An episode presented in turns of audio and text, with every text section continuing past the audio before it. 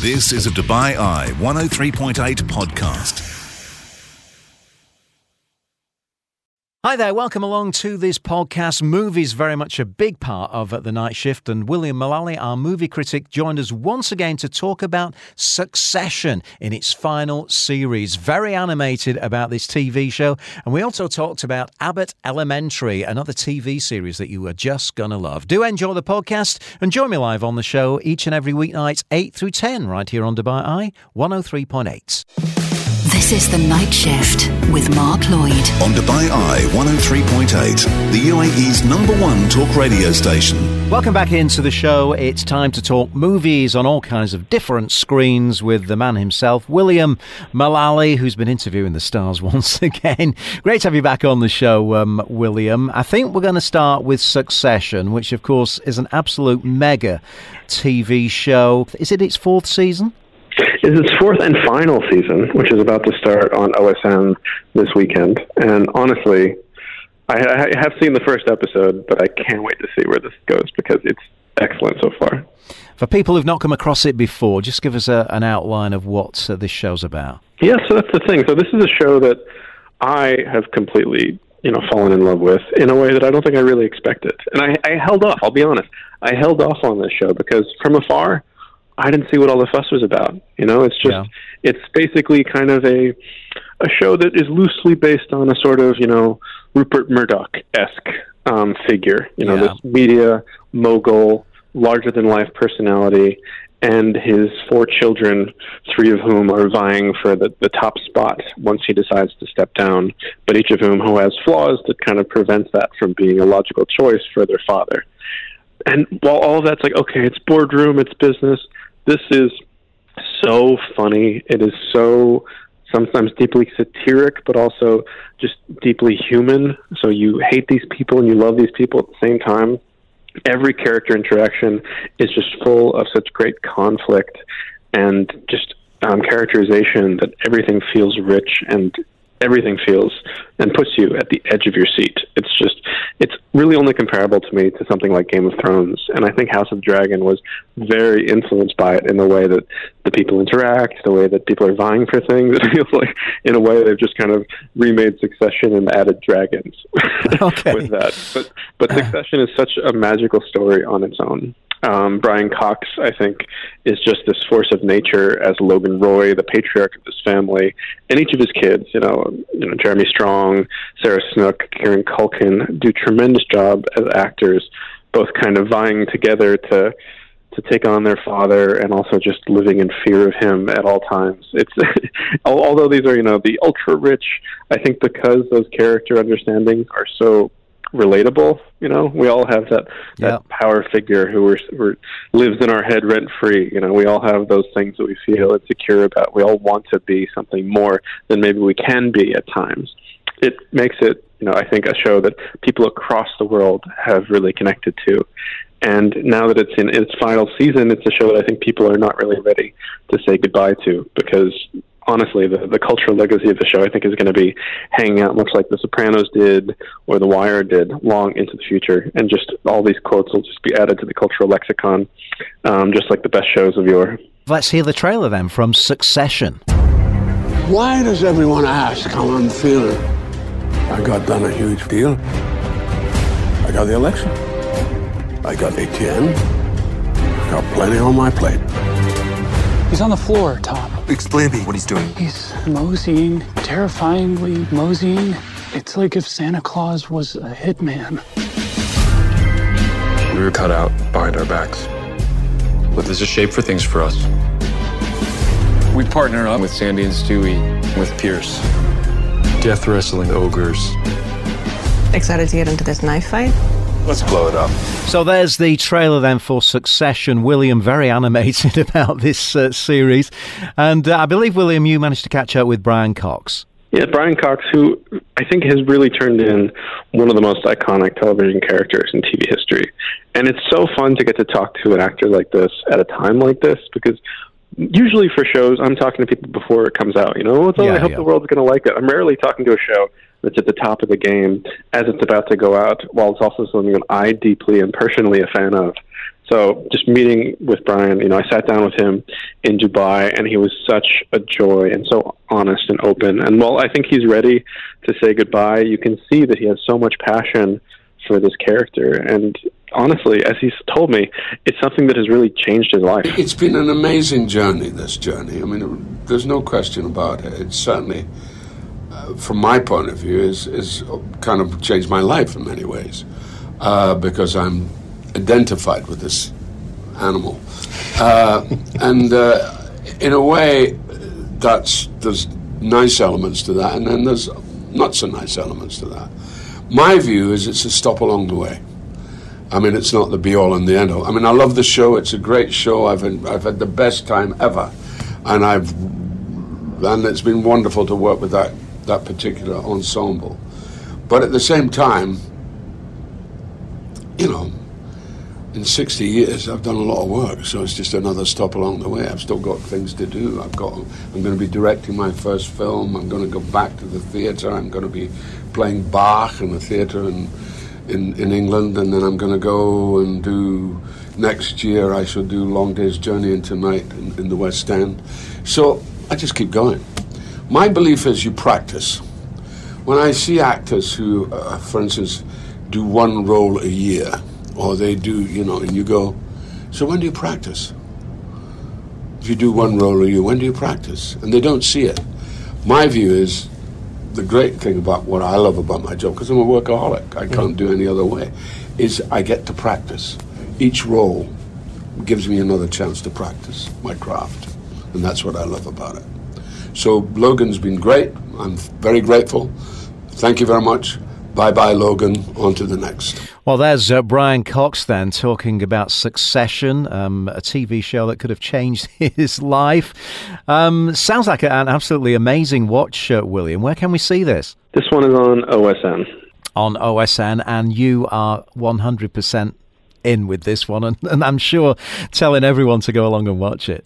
Oh, I, I think maybe not one for the kids because the language can get a bit adult at times. Okay, okay. um, but at the same time, I think it's definitely a show that really everyone can enjoy. It's I think really, you know, Jeremy Armstrong created it. You know, also previously co-created Peep Show, so just one of the best comedic voices. But the fact that he can do drama this well, I think, signals that you know, bigger and better things, maybe not better actually, but more things that are equally as good are hopefully in the near future from Armstrong and Co. I mean, you dropped in the name of The Sopranos, which is a TV legend, um, you know, and to, to speak of this in the same breath as Tony Soprano has impressed me.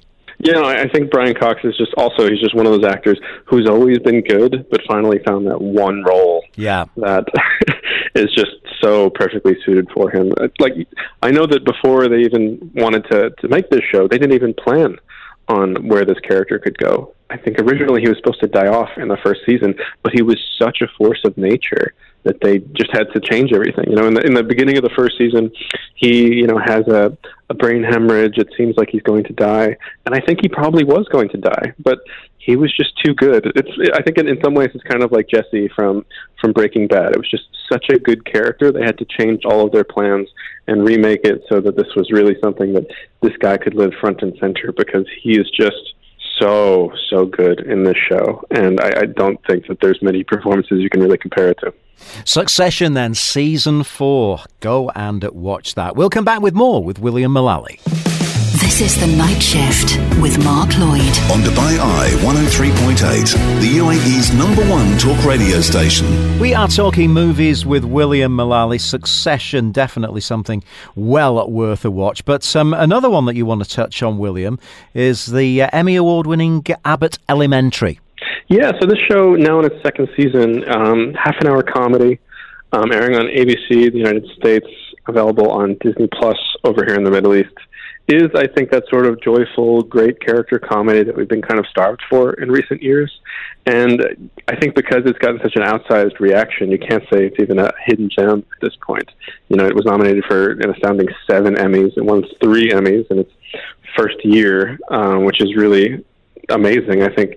But Quinta Brunson, I, I think what the secret sauce of what makes this show work is that it's, you know, it's like the title alludes to. It is following a bunch of teachers at an elementary school and an inner city school um, you know, a lot of you know underprivileged kids, yeah, um, who have never really had you know great teachers, but these are just people who really care about what they're doing and really want to do the best. Yeah, and also while it has these um, you know, great character interactions.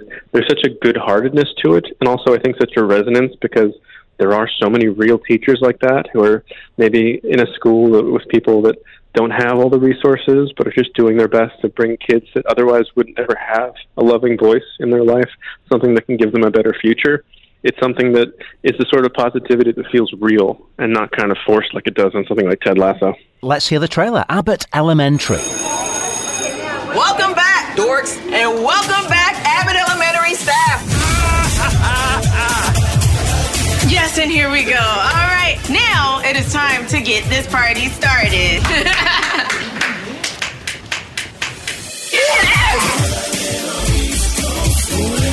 I'm ready to take the year on. I've got it down. These first graders won't know what hit them. That's enough. Make your voice deeper. that is enough. My work is done, Padawan. Melissa, we don't have enough kids for a full third grade class, so now they go to you. How many extra kids? Ten. I mean, great. Melissa, are you okay? There it is, Abbott Elementary, the trailer. I believe you've been chatting to some of the people behind this TV show. Yeah, I spoke to Quinta Brunson herself, who, you know, I, I did, you know, talk to her about how I think the show might have changed from what she originally wanted it to be, but it turns out no, this is this was fully formed in her mind, and I think it's probably only become more and more what she intended it to be as the characters have developed and as the show has found its voice. You know what? I was fortunate enough to be able to keep most of the outlook of the show. Um, I think in the beginning, after the development process, I was pretty set in what I wanted the show to be. I think one major thing that changed was we had one one character who never made it to the pilot, but that that kind of happens in development and it was for the best. I think there were enough main characters to focus on. Other than that, I mean, I have to be honest, I, I feel very fortunate in that the show, even still in the second season, is it feels like what I set out for it to be which I, I think that doesn't always happen. But um, with having you know my Warner Brothers and and ABC, they're really great collaborators, and I kind of told them what I wanted from the beginning, and we all kind of worked to achieve that vision. So. Yeah, it kind of looks how we wanted it to. Well, there we are talking all things Abbott Elementary. Where can we see this one, William? This one's only on Disney Plus. Lovely. I want to drop in, um, William, a, a, gentleman that you and I both met some years ago at um, the Middle East Film and Comic Con. He turned 92 last Wednesday. William Shatner. What an absolute legend. And uh, he was just so much fun to talk to. Yeah, that's the thing. I mean, I think one of the things people that, you know, follow my interviews um, you know, on TikTok or on the show or wherever else, just always comment to me like, "How do you stay so cool with everyone? How do you never, you know, fanboy yeah. out? Uh, you never like you never react. I treat everyone like they're human, you know. And I guess that's personally a skill of mine, but I can't do it with everyone. And meeting William Shatner, you saw me. I we was were starstruck up and down. yeah, I know. I've never done that in my life. I was jumping up and down on how happy I was to meet this guy, and whether it's you know Captain Kirk or many other fantastic roles that we've gotten from him, he's just one of the absolute legends and one of the I think highlights of my career just being able to shake his hand. just be in his company, wasn't it? It was it was fantastic. I also want to touch on the fact that Cameron Diaz is um, apparently going to be retiring after a, a, back in action movie with Jamie Foxx. Um, apparently, she's had enough of ten hour working days. Yeah, so maybe maybe we can find her something. I'm sure there's something out there that she can do. Um, maybe a, a classic three camera sitcom, something a bit more straightforward, because it'd be hard to lose her. Because I do feel like as a culture, we've kind of learned to appreciate her comedic talent more yeah. in recent years. We don't realize what we had back then with things like There's Something About Mary. She's just a force of nature.